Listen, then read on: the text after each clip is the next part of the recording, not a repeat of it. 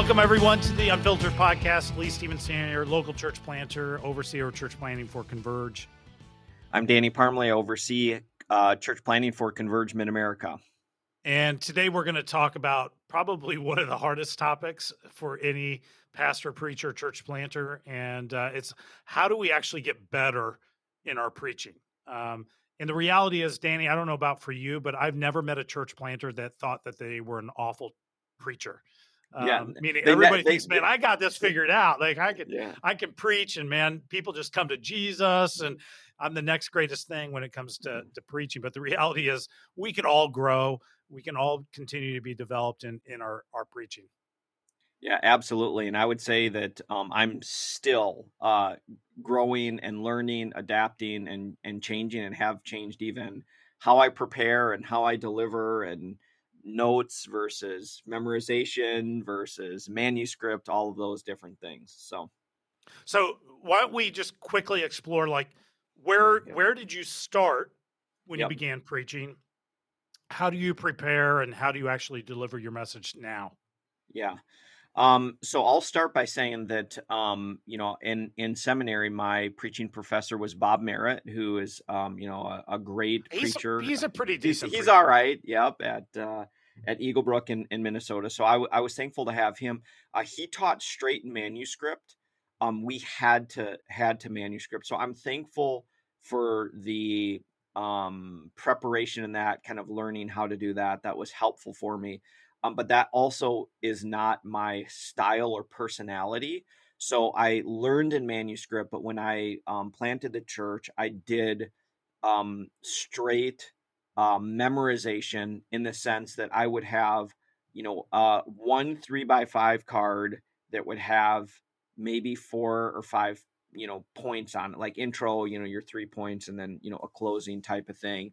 And I would work through memorization. I spent a majority of my time with sermon prep actually studying the passage, knowing the passage, and then almost the memorization part was working through just how I would communicate it. Um, so I did that for a long time, and then it started to grow from a three by five card to well, hey, here's a here's a quote or here's a sentence. So I might take that kind of more of what I would say an outline approach, where here's the point. I don't you know type out anything, but I'm going to type out, hey, here's a specific quote or here's a specific passage that I want to read and not say from from memorization. Then once we went multi-site and we were doing video stuff then i switched back to manuscripting because of how mm. we hmm. did kind of our sermon prep stuff which um, was helpful for me i think like it, it helped but it also then brought me back to a place where i wasn't um, as comfortable because it just again it wasn't you know people are just made differently and i think that's going to sure. be a key point that i want to you know just uh, hone down and and then where i'm at now is i'm kind of like a cross between uh manuscript and kind of an uh, outline slash some memorization. So, like I said, I am still figuring it out. And for me, preaching is still a wrestle. Like when people are like, hey, will you preach for me? It's like, yes, I will, but I need to like wrestle through and figure out how I'm gonna do this, uh, do this whole thing. So as far as process, that's uh, that's been kind of my journey, so to speak. So love to hear from so, from you so, and yours. Yeah. So real quick question before I, I dive into kind of what I've learned. Um, so when you preach from a manuscript, yep. Are you literally bringing a manuscript up to a lectern and yes. Kind of going through that page by page, or do you do uh, it on an iPad or? Oh yeah, well I hate iPad only because I've uh, had it had it fail before. So even if I do iPad, it's there's still a printed one in the back because once you get used to manuscript, um, which again, you tend to not actually be reading from it because if you do manuscript properly, you've read it through a minimum of 10 times where it's like you glance down, you almost have the full paragraph without looking at it anymore. And if you ever watch like um, uh, Rick Warren or or Bill Hybels, they're preaching and they're flipping a page and their eyes have never never even bounced down, you know, because they, they're manuscripting and it's, but you can't kind of tell. So, um, but personality wise, I'll feel like, oh, well, I want to say it exactly how I have it written. So then all of a sudden I'd find myself maybe spending too much time because I wanted to read that sentence. So the more that I have down, the more I feel tied to hitting it exactly like how I had it written. So again, that's why I said my own personality. But yes, manuscripting, writing it out every word, bringing that actually up on stage, whether I'm looking at it the whole time or not. So do you do you script out even the passages in your manuscript, or do you keep that separate, like in the hundred percent, Everything's everything is everything's, Everything's in there. So. I, I hate to say it, but the Bible's is a prop at that point. Besides sometimes going, you know what? I have this in my manuscript, but I'm gonna, you know, earmark it and I'm gonna so that I can literally pick it up. And I say that not as being phony, but as trying to communicate to people like this is from the Bible. I'm saying like from from non-believer standpoint or a new person to church, like I'm reading from the Bible, you know. So Yeah, yeah. Uh, for me, it, similar process. Um, I started out preaching more outline based, and kind of, I would memorize my intro, have kind of my three or four points, and then maybe in you know an outro, and so it it wouldn't be super detailed, but I have enough detail to kind of quickly kind of address. Um, when when I actually got to the point where I was church planting, I started slowly morphing, getting more detailed in the outline mhm. to very quickly ended up doing a full manuscript. And for me personally, I, even today, I I sit down and I write out a full manuscript every single week, which is difficult being full time in one position Yeah. and and uh, donating the time to the the local church setting. Um, but what I've found for me is mentally, when the Yeah. weekend gets there, I know I've done my preparation. Yes. And so when. I take the stage, when I'm ready to preach, I know I've done everything I can possibly do. Now it's time for the Holy Spirit to work and work through me in that process. And so I I then go from my manuscript down into a what I would call a detailed outline that I actually Mhm. put in my Bible um, just to kind of jog my memory. Um, if I get going really, you know, and like feel the tangent, but I like Mhm.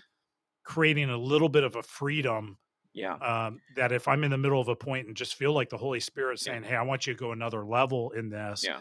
that I I can I can do that. And so Um, you learning kind of you kind of answered the question, but let me just clarify that. Um, because you spent all the time on the manuscript. Why don't you bring that up? Why do you bring up the outline and not I- the manuscript? it's because I really I work to memorize as much as the manuscript as I possibly can. Um, but I I don't want to be so tied to Yeah. making sure that I say each and every word Yeah. exactly the way that I wrote it. And if I- you I- brought that up, you would do that, is what you're saying. I You think I you would. Yeah, yeah, and that's that's that that's the same with me. If it's there, I'm also gonna go to it. I get a little of- more tied to it than I want to Yeah. be. Um, I also purposely don't bring a lectern to the stage.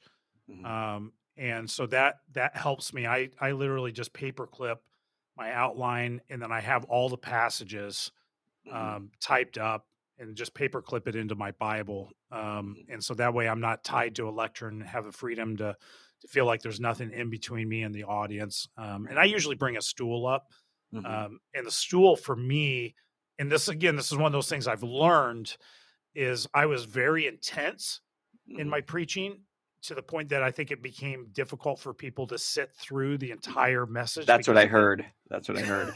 because the intensity level. And I found out years ago, like it just helped lower the intensity when I had a Yeah. stool on the stage and Yeah. it would just sit and and it make it a little bit more conversational in in my style.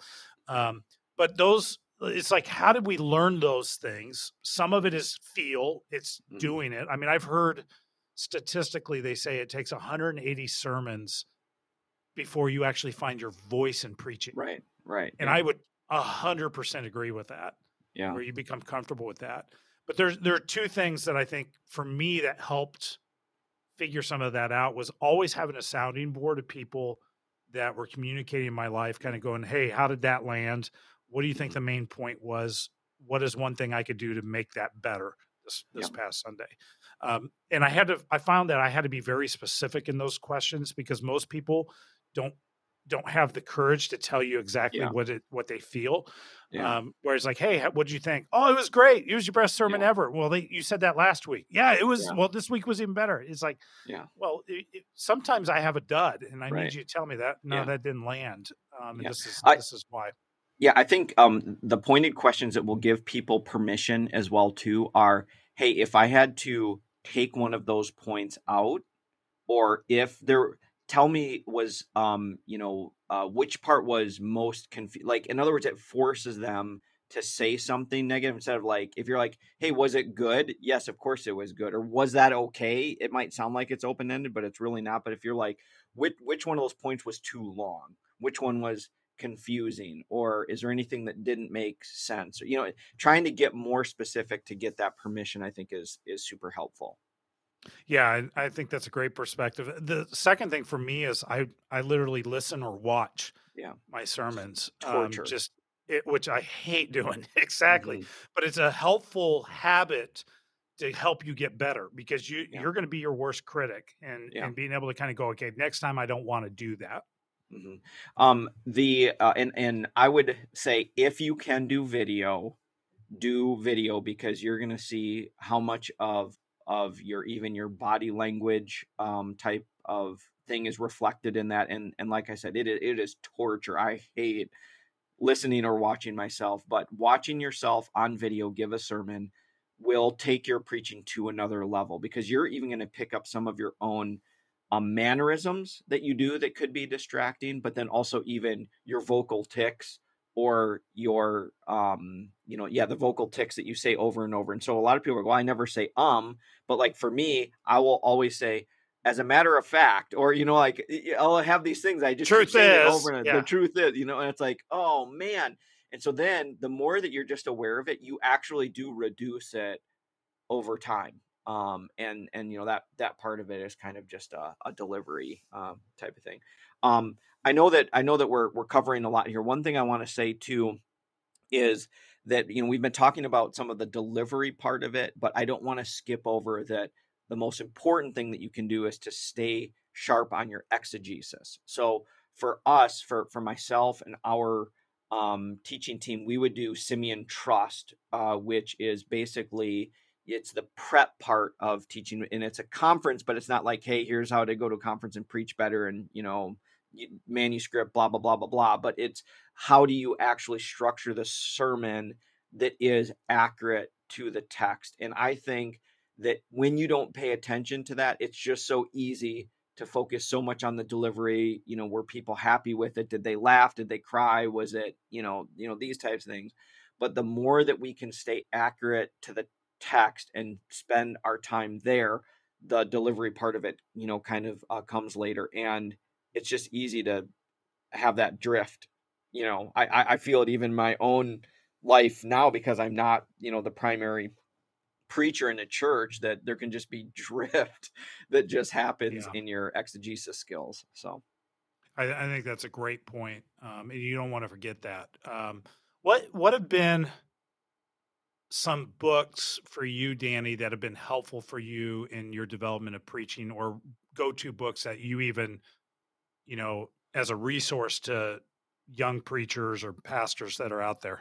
Yeah, I mean, uh, for me, the the kind of classic, the the Haddon Robinson, I think it's called Biblical Preaching, and the reason why, and that's that's what I, you know, was the seminary textbook that started for me was, what is the main point? What's the authorial yeah. intent? So start there and then work, because I'm I'm hearing more and more stuff now on sermons where I'm hearing the entire congregation amening, and and it's like the text does not mean that at all, and it was it's cute and kitschy terms thrown around it, but that was not the not important the point yeah. of of the text. So, and, and then hone the, the, having it be where it's like there is one main point because there's tons of all these stories, and you walk out and you feel good, but you have no idea what what it is. And I've come to the place where I believe that our preaching is actually our number one discipleship tool because what you're doing is you are inadvertently teaching people how to handle the Bible.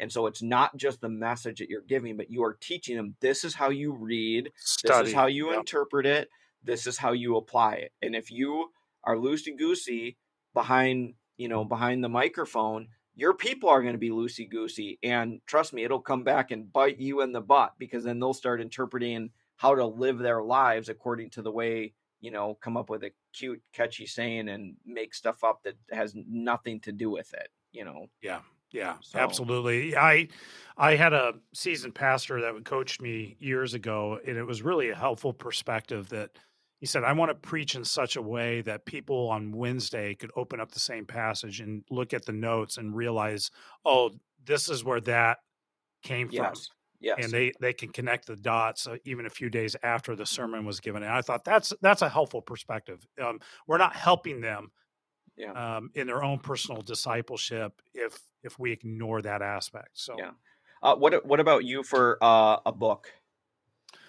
two books that were helpful to me. One was um, Andy Stanley's Communicating for Change, um, and I I thought that was uh, there. That was a it's good perspective on just you know how do you land the one point. Um, the other one is an old time book, and I can't even remember the author of it, um, but I think it was written in like the 30s or the 40s, um, and it was just preaching without notes Mm. and uh, it it was neat to kind of read from a different generation of of pastors and preachers about how they prepared and how they went through the art of actually delivering the the word and and specifically this pastor's perspective of you know do all the prep ahead of time but get up and allow the holy spirit to use the Yeah. prep that you spent the week doing to actually communicate the message for the moment and Yeah. uh, it was a it was a great read Yeah, That's great.